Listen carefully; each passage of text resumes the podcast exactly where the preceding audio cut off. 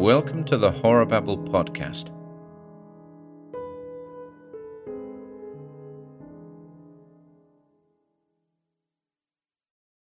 The Diary of Alonzo Typer by H.P. Lovecraft and William Lumley. Editor's note: Alonzo Hasbrook Typer of Kingston, New York, was last seen and recognized on April 17, 1908, around noon, at the Hotel Richmond in Batavia. He was the only survivor of an ancient Ulster County family, and was 53 years old at the time of his disappearance. Mr. Typer was educated privately and at Columbia and Heidelberg universities. All his life was spent as a student, the field of his researches including many obscure and generally feared borderlands of human knowledge. His papers on vampirism, ghouls, and poltergeist phenomena were privately printed after rejection by many publishers. He resigned from the Society for Psychical Research in 1902 after a series of peculiarly bitter controversies. At various times Mr. Typer travelled extensively, sometimes dropping out of sight for long periods. He is known to have visited obscure spots in Nepal, India, Tibet, and Indochina, and passed most of the year 1899 on mysterious Easter Island. The extensive search for Mr. Typer after his disappearance yielded no results, and his estate was divided among distant cousins in New York City. The diary herewith presented was allegedly found in the ruins of a large country house near Attica, New York, which had borne a curiously sinister reputation for generations before its collapse. The edifice was very old, antedating the general white settlement of the region, and had formed the home of a strange and secretive family named Van der Heyl, which had migrated from Albany in 1746 under a curious cloud of witchcraft suspicion. The structure probably dated from about 1760. Of the history of the Van der Heyls, very little is known. They remained entirely aloof from their normal neighbors, employed Negro servants brought directly from Africa and speaking little English, and educated their children privately and at European colleges. Those of them who went out into the world were soon lost to sight, though not before gaining evil repute for association with black mass groups and cults of even darker significance. Around the dreaded house a straggling village arose, populated by Indians and later by renegades from the surrounding country, which bore the dubious name of Chorazin. Of the singular hereditary strains which afterward appeared in the mixed Chorazin villages, several monographs have been written by ethnologists. Just behind the village, and in sight of the Van der Heyl house, is a steep hill crowned with a peculiar ring of ancient standing stones, which the Iroquois always regarded with fear and loathing. The origin and nature of the stones, whose date, according to archaeological and climatological evidence, must be fabulously early, is a problem still unsolved. From about 1795 onward, the legends of the incoming pioneers and later population have much to say about strange cries and chants proceeding at certain seasons from Chorazin and from the great house and hill of standing stones, though there is reason to suppose that the noises ceased about 1872, when the entire Van der Heyl household, servants and all, suddenly and simultaneously disappeared. Thenceforward the house was deserted, for other disastrous events, including 3 unexplained deaths, 5 disappearances, and 4 cases of sudden insanity, occurred when later owners and interested visitors attempted to stay in it. The house, village, and extensive rural areas on all sides reverted to the state and were auctioned off in the absence of discoverable Van der Heyl heirs. Since about 1890, the owners, successively the late Charles A. Shields and his son Oscar S. Shields of Buffalo, have left the entire property in a state of absolute neglect, and have warned all inquirers not to visit the region. Of those known to have approached the house during the last 40 years, most were occult students, police officers, newspaper men, and odd characters from abroad. Among the latter was a mysterious Eurasian, probably from Cochin, China, whose later appearance with blank mind and bizarre mutilations excited wide press notice in 1903. Mr. Typer's diary, a book about 6 by 3.5 inches in size, with tough paper and an oddly durable binding of thin sheet metal, was discovered in the possession of one of the decadent Chorazin villagers on November the 16th, 1935, by a state policeman sent to investigate the rumoured collapse of the deserted Van der Heyl mansion. The house had indeed fallen, obviously from sheer age and decrepitude, in the severe gale of November the 12th. Disintegration was peculiarly complete, and no thorough search of the ruins could be made for several weeks. John Eagle, the swarthy, simian-faced, Indian-like villager who had the diary, said that he found the book quite near the surface of the debris, in what must have been an upper front room. Very little of the contents of the house could be identified, though an enormous and astonishingly solid brick vault in the cellar, whose ancient iron door had to be blasted open because of the strangely figured and perversely tenacious lock, remained intact and presented several puzzling features. For one thing, the walls were covered with still undeciphered hieroglyphs roughly incised in the brickwork. Another peculiarity was a huge circular aperture in the rear of the vault, blocked by a cave-in evidently caused by the collapse of the house. But strangest of all was the apparently recent deposit of some fetid, slimy, pitch-black substance on the flagstone floor, extending in a yard-broad, irregular line with one end at the blocked, circular aperture. Those who first opened the vault declared that the place smelled like the snake house at a zoo. The diary, which was apparently designed solely to cover an investigation of the dreaded Van der Heyl house by the vanished Mr. Typer, has been proved by handwriting experts to be genuine. The script shows signs of increasing nervous strain as it progresses toward the end, in places becoming almost illegible.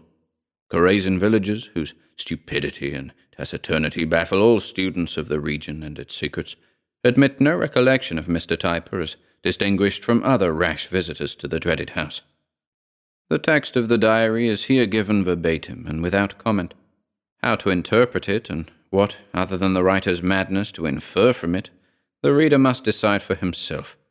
Only the future can tell what its value may be in solving a generation-old mystery.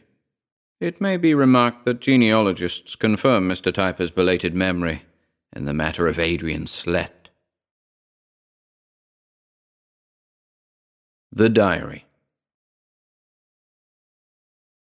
April 17th, 1908. Arrived here about 6 p.m. Had to walk all the way from Attica in the teeth of an oncoming storm, for no one would rent me a horse or rig, and I can't run an automobile. This place is even worse than I'd expected, and I dread what is coming, even though I long at the same time to learn the secret.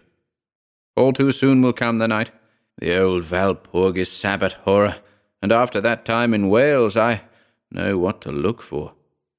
Whatever comes, I shall not flinch. Prodded by some unfathomable urge, I have given my whole life to the quest of unholy mysteries. I came here for nothing else, and will not quarrel with fate. It was very dark when I got here, though the sun had by no means set. The storm clouds were the densest I had ever seen, and I could not have found my way but for the lightning flashes. The village is a hateful little backwater, and its few inhabitants no better than idiots. One of them saluted me in a queer way, as if he knew me. I could see very little of the landscape, just a small, swampy valley of strange brown weed stalks and dead fungi surrounded by scraggly, evilly twisted trees with bare boughs. But behind the village is a dismal-looking hill on whose summit is a circle of great stones, with another stone at the centre. That, without question, is the vile primordial thing I was told about. The great house lies in the midst of a park, all overgrown with curious-looking briars. I could scarcely break through, and when I did, the vast age and decrepitude of the building almost stopped me from entering. The place looked filthy and diseased, and I wondered how so leprous a bulk could hang together. It is wooden, and though its original lines are hidden by a bewildering tangle of wings added at various dates, I think it was first built in the square colonial fashion of New England. Probably that was easier to build than a Dutch stone house, and Then, too, I recall that Dirk van der Heyl's wife was from Salem, a daughter of the unmentionable Abaddon Quarry. There was a small pillared porch, and I got under it just as the storm burst. It was a fiendish tempest, black as midnight, with rain in sheets, thunder and lightning like the day of general dissolution, and a wind that actually clawed at me. The door was unlocked, so I took out my electric torch and went inside. Dust was inches thick on floor and furniture, and the place smelled like a mold-caked tomb. There was a hall reaching all the way through, and a curving staircase on the right. I ploughed away upstairs and selected this front room to camp out in. The whole place seems fully furnished, though most of the furniture is breaking down. This is written at 8 o'clock, after a cold meal from my travelling case. After this, the village people will bring me supplies, though they won't agree to come any closer than the ruins of the park gate until, as they say, later. I wish I could get rid of an unpleasant feeling of familiarity with this place. Later. I am conscious of several presences in this house. One in particular is decidedly hostile toward me, a malevolent will which is seeking to break down my own and overcome me. I must not countenance this for an instant, but must use all my forces to resist it. It is appallingly evil and definitely non-human. I think it must be allied to powers outside Earth, powers in the spaces behind time and beyond the universe. It towers like a colossus, bearing out what is said in the Aklo writings. There is such a feeling of vast size connected with it that I wonder these chambers can contain its bulk, and yet it has no visible bulk. Its age must be unutterably vast, shockingly, indescribably so. April 18th. Slept very little last night. At 3 a.m. a strange, creeping wind began to pervade the whole region, ever rising until the house rocked as if in a typhoon. As I went down the staircase to see to the rattling front door, the darkness took half-visible forms in my imagination. Just below the landing, I was pushed violently from behind. By the wind, I suppose, though I could have sworn I saw the dissolving outlines of a gigantic black paw as I turned quickly about. I did not lose my footing, but safely finished the descent and shot the heavy bolt of the dangerously shaking door. I had not meant to explore the house till dawn, yet now, unable to sleep again and fired with mixed terror and curiosity, I felt reluctant to postpone my search. With my powerful torch, I ploughed through the dust to the great south parlour, where I knew the portraits would be. They were there, just as I was told, and as I seemed to know from some obscurer source as well. Some were so blackened, mouldy, and dust-clouded that I could make little or nothing of them, but from those I could trace, I recognized that they were indeed of the hateful line of the Van der Heyls. Some of the paintings seemed to suggest faces I had known, but just what faces I could not recall. The outlines of that frightful hybrid Eurus, spawned in 1773 by old Dirk's youngest daughter, were clearest of all, and I could trace the green eyes and the serpent look in his face. Every time I shut off the flashlight, that face would seem to glow in the dark, until I half fancied it shone with a faint, greenish light of its own. The more I looked, the more evil it seemed, and I turned away to avoid hallucinations of changing expression. But that to which I turned was even worse. The long, dour face, small, closely set eyes, and swine-like features identified it at once, even though the artist had striven to make the snout look as human as possible. This is what I had heard about. As I stared in horror, I thought the eyes took on a reddish glow, and for a moment the background seemed replaced by an alien and seemingly irrelevant scene, a lone, bleak moor beneath a dirty yellow sky, whereon grew a wretched-looking blackthorn bush. Fearing for my sanity, I rushed from that accursed gallery to the dust-cleared corner upstairs, where I have my camp. Later. Decided to explore some of the labyrinthine wings of the house by daylight.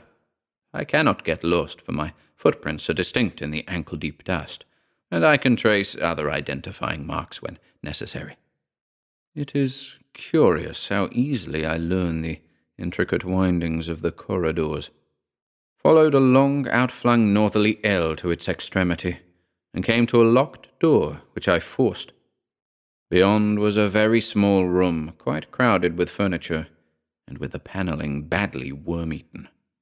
On the outer wall I spied a black space behind the rotting woodwork, and discovered a narrow secret passage leading downward to unknown black depths. It was a steeply inclined chute or tunnel without steps or handholds, and I wondered what its use could have been. Above the fireplace was a mouldy painting, which I found, on close inspection, to be that of a young woman in the dress of the late 18th century. The faces of classic beauty, yet with the most fiendishly evil expression which I have ever known the human countenance to bear. Not merely callousness, greed, and cruelty, but some quality hideous beyond human comprehension seems to sit upon those finely carved features. And as I looked, it seemed to me that the artist, or the slow processes of mould and decay, had imparted to that pallid complexion a sickly greenish cast, and the least suggestion of an almost imperceptibly scaly texture. Later I ascended to the attic, where I found several chests of strange books, many of utterly alien aspect, in letters and in physical form alike. One contained variants of the Aklo formulae which I had never known to exist. I have not yet examined the books on the dusty shelves downstairs. April 19th. There are certainly unseen presences here, even though the dust as yet bears no footprints but my own. Cut a path through the briars yesterday to the park gate where my supplies are left, but this morning I found it closed. Very odd, since the bushes are hardly stirring with spring sap. Again, I had that feeling of something at hand so colossal that the chambers can scarcely contain it. This time I feel more than one of the presences is of such a size, and I know now that the third Aklo ritual which I found in that book in the attic yesterday would make such beings solid and visible. Whether I shall dare to try this materialization remains to be seen. The perils are great.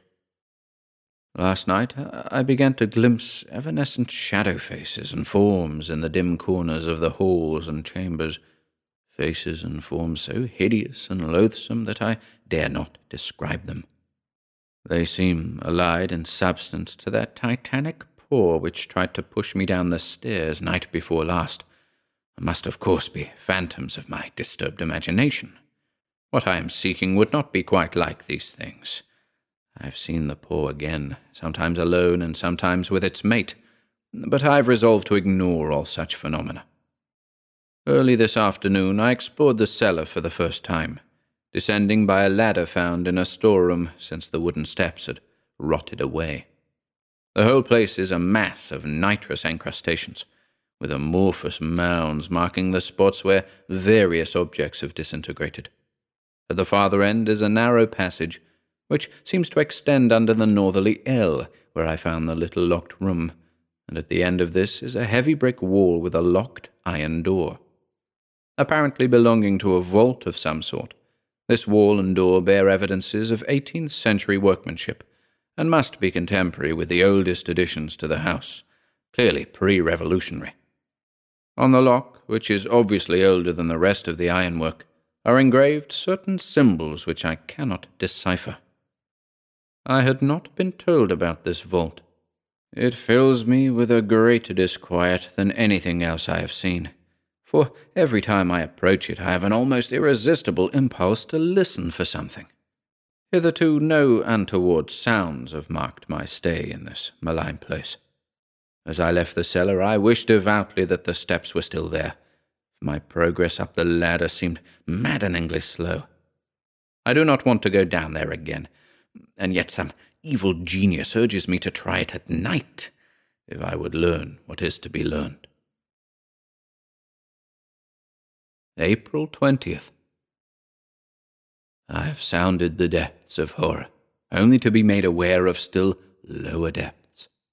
Last night, the temptation was too strong, and in the black small hours I descended once more into that nitrous, hellish cellar with my flashlight, tiptoeing among the amorphous heaps to that terrible brick wall and locked door.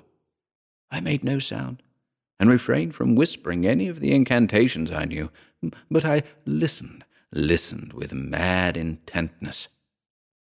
At last I heard the sounds from beyond those barred plates of sheet iron, the menacing padding and muttering as of gigantic night things within.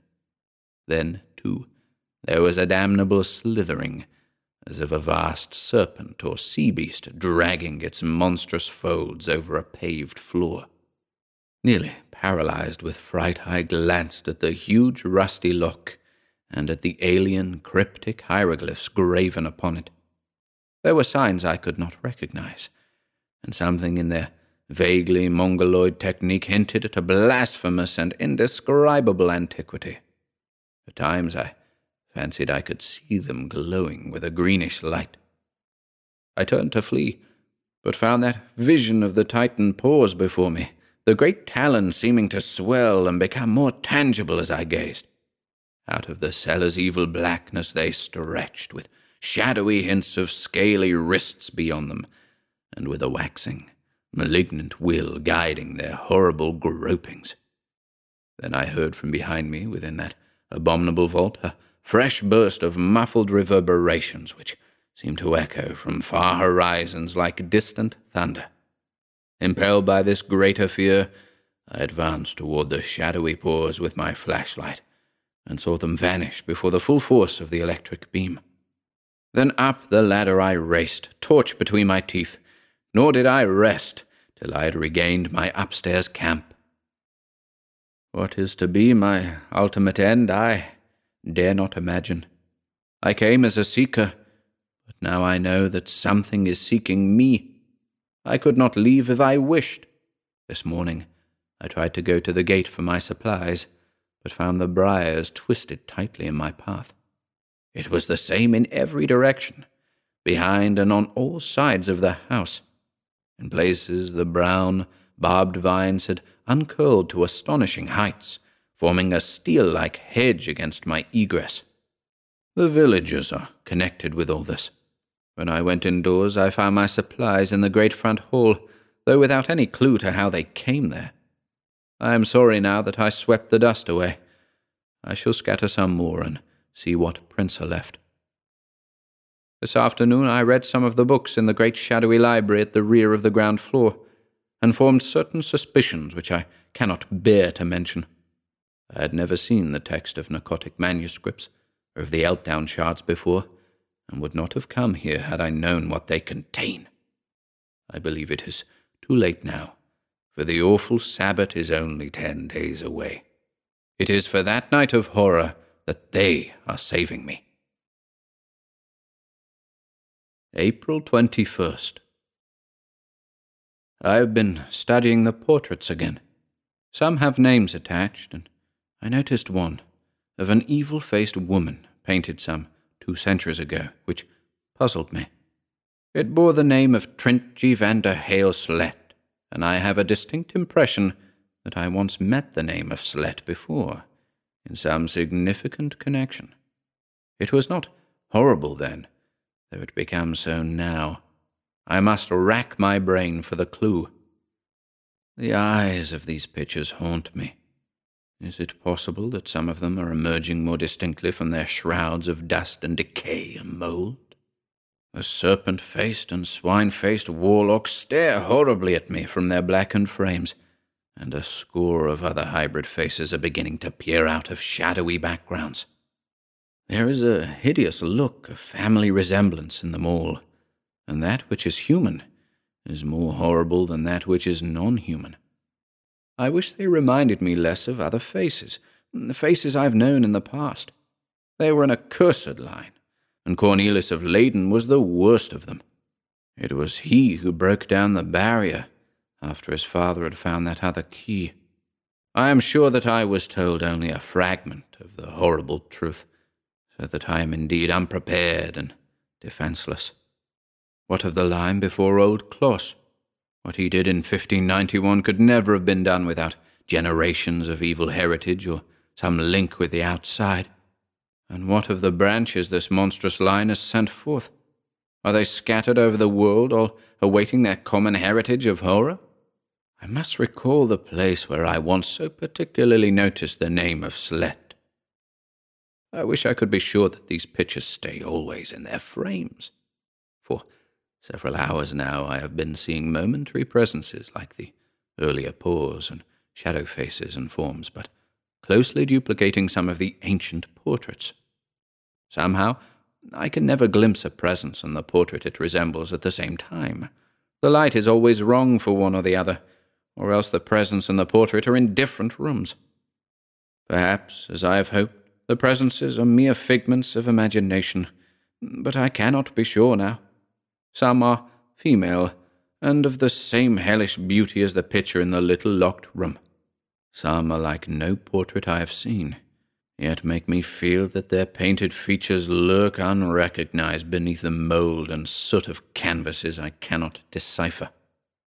A few, I desperately fear, have approached materialization in solid or semi-solid form, and some have a dreadful and unexplained familiarity.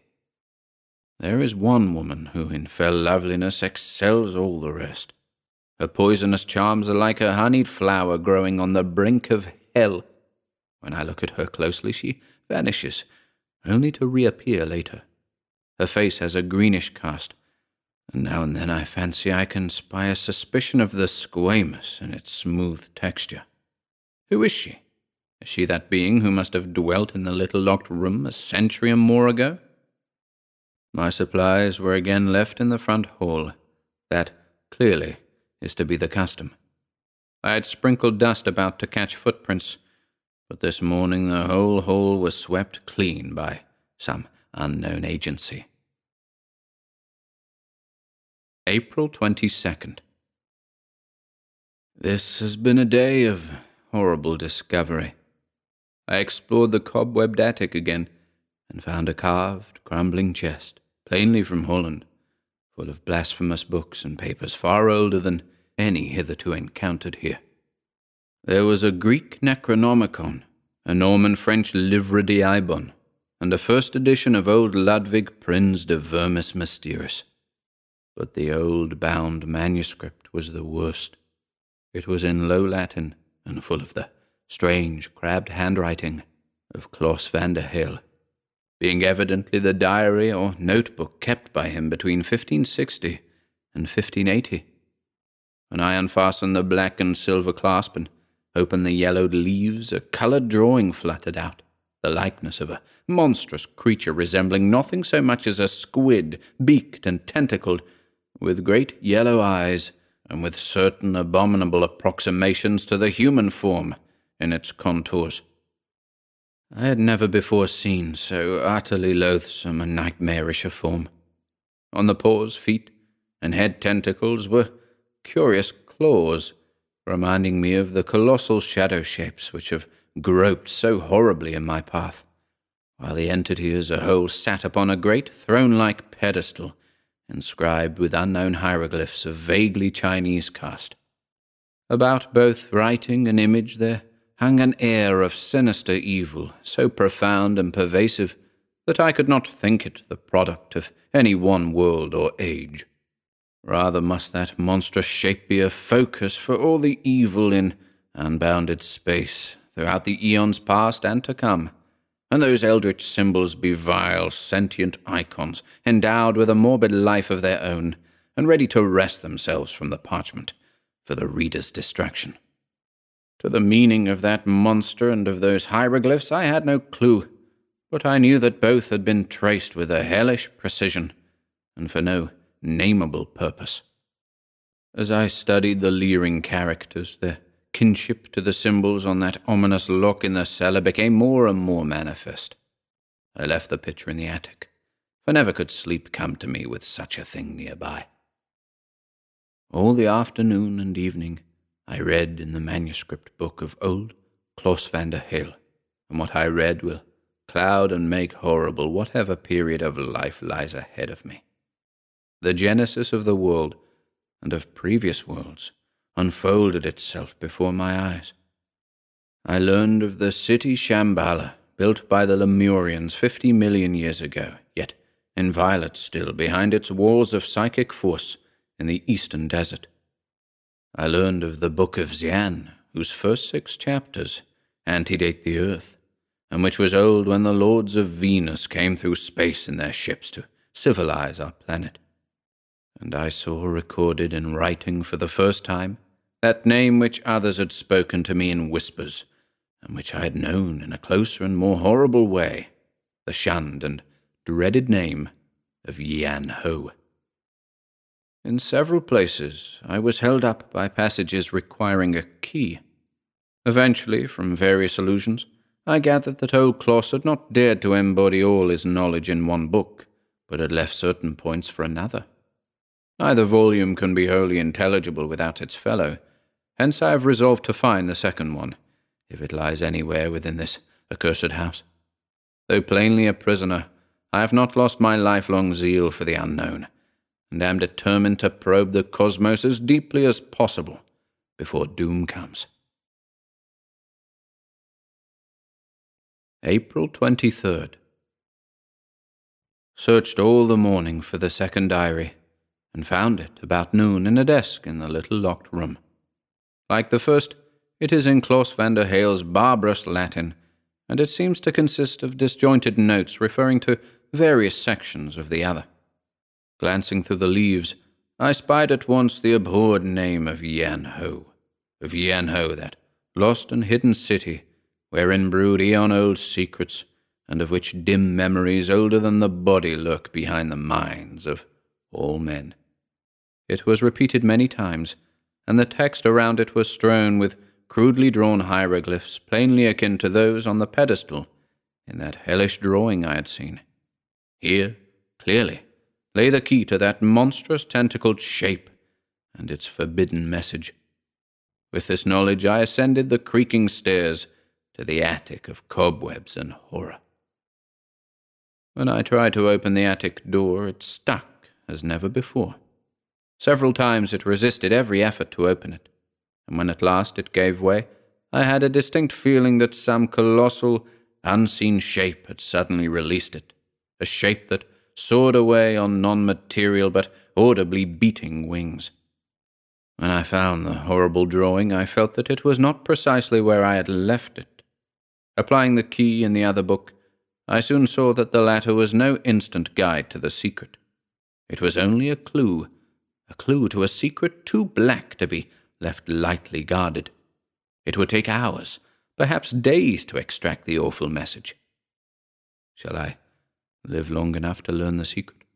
The shadowy black arms and paws haunt my vision more and more now, and seem even more titanic than at first. Nor am I ever long free from those vague, unhuman presences whose nebulous bulk seems too vast for the chambers to contain. And now and then, the grotesque, evanescent faces and forms, and the mocking portrait shapes troop before me in bewildering confusion. Truly, there are terrible primal arcana of earth which had better be left unknown and unavoked, dread secrets which have nothing to do with man, and which man may learn only in exchange for peace and sanity, cryptic truths which make the knower ever more an alien among his kind, and cause him to walk alone on earth. Likewise are there dread survivals of things older and more potent than man, things that have blasphemously straggled down through the eons to ages never meant for them, monstrous entities that have lain sleeping endlessly in incredible crypts and remote caverns, outside the laws of reason and causation, and ready to be waked by such blasphemers as shall know their dark forbidden signs and furtive passwords. April 24th. Studied the picture and the key all day in the attic. At sunset I heard strange sounds, of a sort not encountered before and seeming to come from far away. Listening, I realized that they must flow from that queer abrupt hill with a circle of standing stones which lies behind the village and some distance north of the house. I had heard that there was a path from the house leading up that hill to the primal cromlech, and had suspected that at certain seasons the Van der Heyls had much occasion to use it, but the whole matter had hitherto lain latent in my consciousness. The present sounds consisted of a shrill piping, intermingled with a peculiar and hideous sort of hissing or whistling, a bizarre alien kind of music like nothing which the annals of earth describe. It was very faint and soon faded, but the matter has set me thinking. It is toward the hill that the long, northerly ell with the secret chute and the locked brick vault under it extend. Can there be any connection which has so far eluded me? April 25th. I have made a peculiar and disturbing discovery about the nature of my imprisonment. Drawn toward the hill by a sinister fascination, I found the briars giving way before me, but in that direction only. There is a ruined gate, and beneath the bushes the traces of the old path no doubt exist. The briars extend part way up and all around the hill, though the summit with the standing stones bears only a curious growth of moss and stunted grass. I climbed the hill and spent several hours there, noticing a strange wind, which seems always to sweep around the forbidding monoliths and which sometimes seems to whisper in an oddly articulate though darkly cryptic fashion. These stones, both in colour and in texture, resemble nothing I have seen elsewhere. They are neither brown nor grey, but rather of a dirty yellow, merging into an evil green, and having a suggestion of chameleon-like variability. Their texture is queerly like that of a scaled serpent, and is inexplicably nauseous to the touch, being as cold and clammy as the skin of a toad or other reptile. Near the central menhir is a singular stone-rimmed hollow which I cannot explain, but which may possibly form the entrance to a long-choked well or tunnel. When I sought to descend the hill at points away from the house, I found the briars intercepting me as before, though the path toward the house was easily retraceable. April 26th. Up on the hill again this evening, and found that windy whispering much more distinct. The almost angry humming came close to actual speech, of a vague, sibilant sort, and reminded me of the strange piping chant I had heard from afar. After sunset, there came a curious flash of premature summer lightning on the northern horizon, followed almost at once by a queer detonation high in the fading sky. Something about this phenomenon disturbed me greatly, and I could not escape the impression that the noise ended in a kind of unhuman hissing speech which trailed off into guttural cosmic laughter. Is my mind tottering at last, or has my unwarranted curiosity evoked unheard-of horrors from the twilight spaces? The Sabbath is close at hand now. What will be the end? April 27th. At last my dreams are to be realized. Whether or not my life or spirit or body will be claimed, I shall enter the gateway. Progress in deciphering those crucial hieroglyphs in the picture has been slow, but this afternoon I hit upon the final clue. By evening, I knew their meaning, and that meaning can apply in only one way to the things I have encountered in this house. There is beneath this house, sepulchred I know not where, an ancient forgotten one, who will show me the gateway I would enter, and give me the lost signs and words I shall need. How long it has lain buried here, forgotten save by those who reared the stones on the hill, and by those who later sought out this place and built this house, I cannot conjecture. It was in search of this thing, beyond question, that Hendrik van der Heyl came to New Netherland in 1638. Men of this earth know it not, save in the secret whispers of the fear-shaken few, who have found or inherited the key. No human eye has even yet glimpsed it, unless perhaps the vanished wizards of this house delved farther than has been guessed. With knowledge of the symbols came likewise a mastery of the seven lost signs of terror, and a tacit recognition of the hideous and unutterable words of fear. All that remains for me to accomplish is the chant which will transfigure that forgotten one, who is guardian of the ancient gateway. I marvel much at the chant. It is composed of strange and repellent gutturals and disturbing sibilants resembling no language I've ever encountered, even in the blackest chapters of the Livre d'Ibon. When I visited the hill at sunset, I tried to read it aloud, but evoked in response only a vague, sinister rumbling on the far horizon, and a thin cloud of elemental dust that writhed and whirled like some evil living thing. Perhaps I do not pronounce the alien syllables correctly, or perhaps it is only on the Sabbath, that hellish Sabbath for which the powers in this house are without question holding me, that the great transfiguration can occur.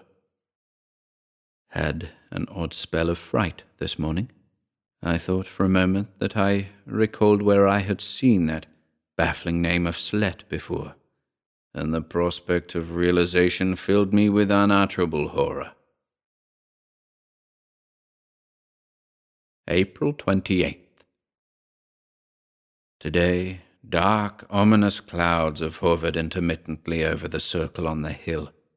I have noticed such clouds several times before, but their contours and arrangements now hold a fresh significance.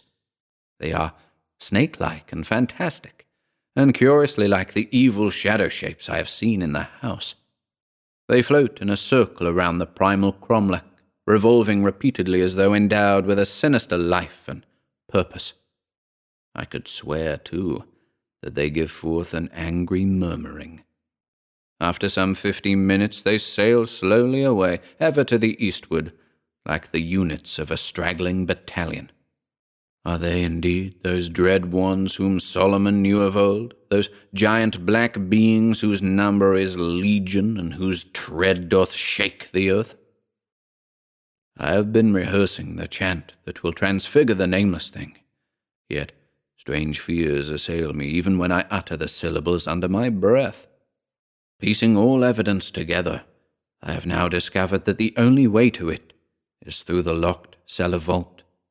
That vault was built with a hellish purpose, and must cover the hidden burrow, leading to the immemorial lair. What guardians live endlessly within, flourishing from century to century on an unknown nourishment, only the mad may conjecture. The warlocks of this house, who called them out of inner earth, have known them only too well, as the shocking portraits and memories of the place reveal. What troubles me most is the limited nature of the chant. It evokes the nameless one, yet provides no method for the control of that which is evoked. There are, of course, the general signs and gestures, but whether they will prove effective towards such a one remains to be seen. Still, the rewards are great enough to justify any danger, and I could not retreat if I would, since an unknown force plainly urges me on. I have discovered one more obstacle. Since the locked cellar vault must be traversed, the key to that place must be found. The lock is infinitely too strong for forcing. That the key is somewhere hereabouts cannot be doubted, but the time before the Sabbath is very short. I must search diligently and thoroughly. It will take courage to unlock that iron door, for what prisoned horrors may not lurk within. Later. I have been shunning the cellar for the past day or two, but late this afternoon I again descended to those forbidding precincts. At first all was silent, but within 5 minutes the menacing padding and muttering began once more beyond the iron door.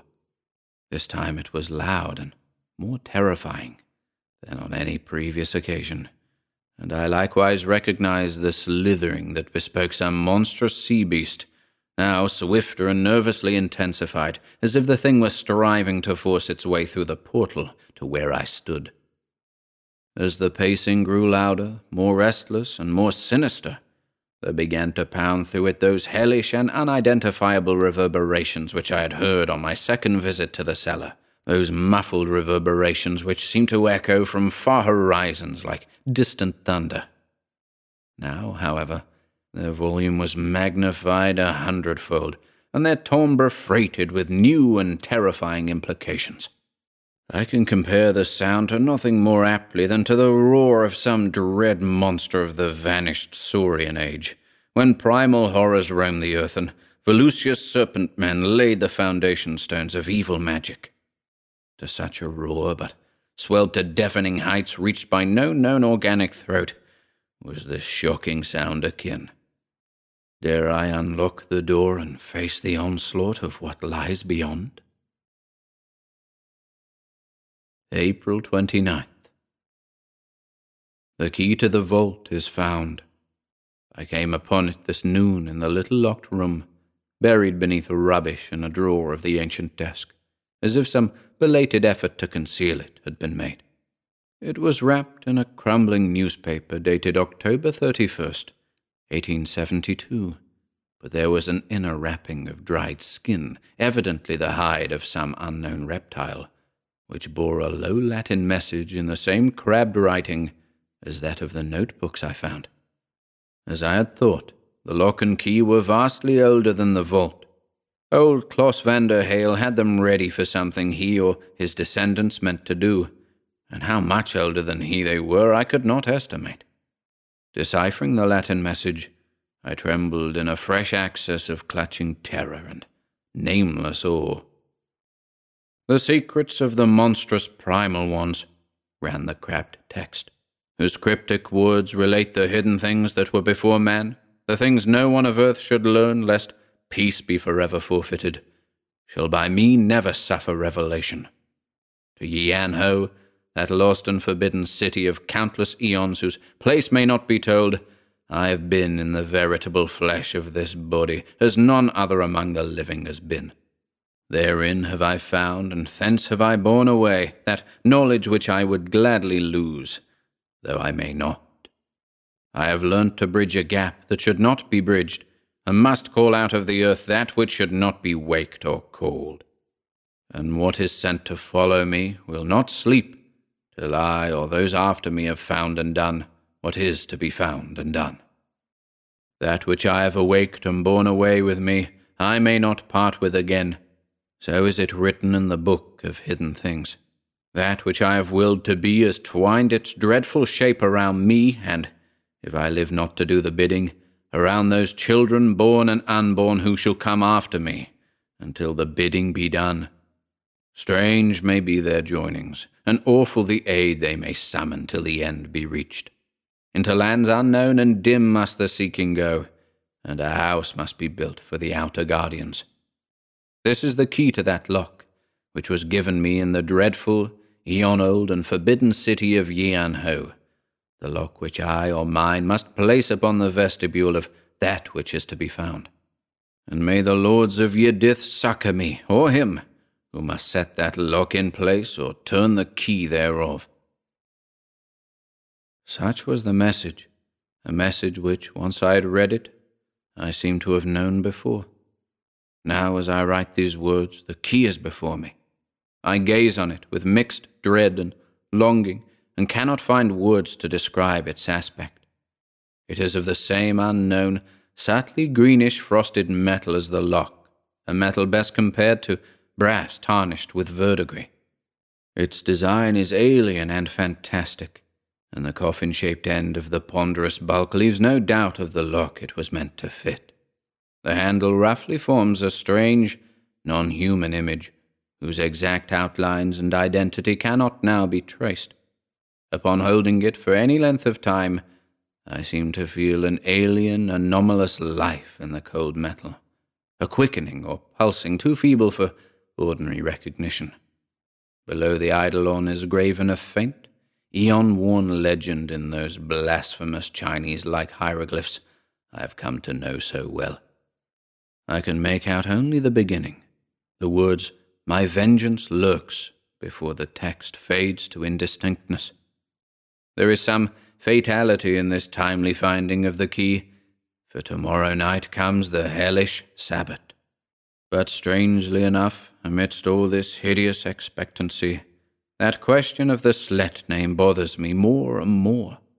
Why should I dread to find it linked with the Van der Heyls? Walpurgis Eve, April 30th. The time has come. I waked last night to see the sky glowing with a lurid, greenish radiance, that same morbid green which I have seen in the eyes and skin of certain portraits here, on the shocking lock and key, on the monstrous menhirs of the hill, and in 1,000 other recesses of my consciousness. There were strident whispers in the air, sibilant whistlings like those of the wind around that dreadful cromlech. Something spoke to me out of the frore ether of space, and it said, "The hour falls." It is an omen, and I laugh at my own fears. Have I not the dread words and the 7 lost signs of terror, the power coercive of any dweller in the cosmos or in the unknown darkened spaces? I will no longer hesitate.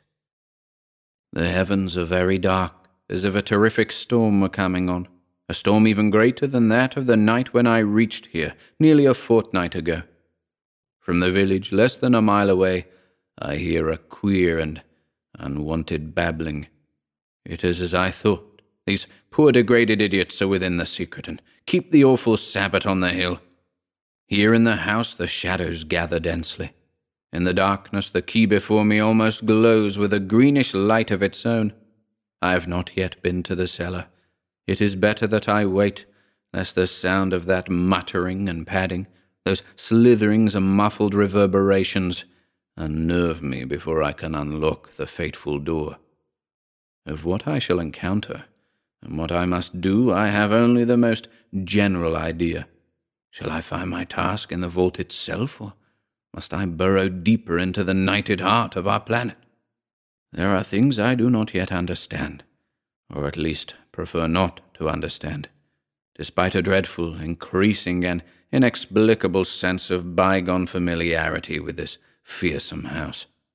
That chute, for instance, leading down from the little locked room. But I think I know why the wing with the vault extends toward the hill. 6 p.m. Looking out the north windows, I can see a group of villagers on the hill. They seem unaware of the lowering sky, and are digging near the great central menhir. It occurs to me that they are working on that stone-rimmed hollow place which looks like a long-choked tunnel entrance. What is to come? How much of the olden Sabbath rites have these people retained? That key glows horribly. It is not imagination. Dare I use it, as it must be used? Another matter has greatly disturbed me. Glancing nervously through a book in the library, I came upon an ampler form of the name that has teased my memory so sorely. Trent G., wife of Adrian Sleght. The Adrian leads me to the very brink of recollection. Midnight. Horror is unleashed, but I must not weaken. The storm has broken with pandemoniac fury, and lightning has struck the hill 3 times, yet the hybrid malformed villagers are gathering within the cromlech. I can see them in the almost constant flashes. The great standing stones loom up shockingly, and have a dull green luminosity that reveals them even when the lightning is not there. The peals of thunder are deafening, and every one seems to be horribly answered from some indeterminate direction. As I write, the creatures on the hill have begun to chant and howl and scream in a degraded half-simian version of the ancient ritual. Rain pours down like a flood, yet they leap and emit sounds in a kind of diabolic ecstasy. Yah, Shabna Gurath, the goat with 1,000 young. But the worst thing is within the house. Even at this height I have begun to hear sounds from the cellar. It is the padding and muttering and slithering and muffled reverberations within the vault. Memories come and go. That name of Adrian Sleght pounds oddly at my consciousness.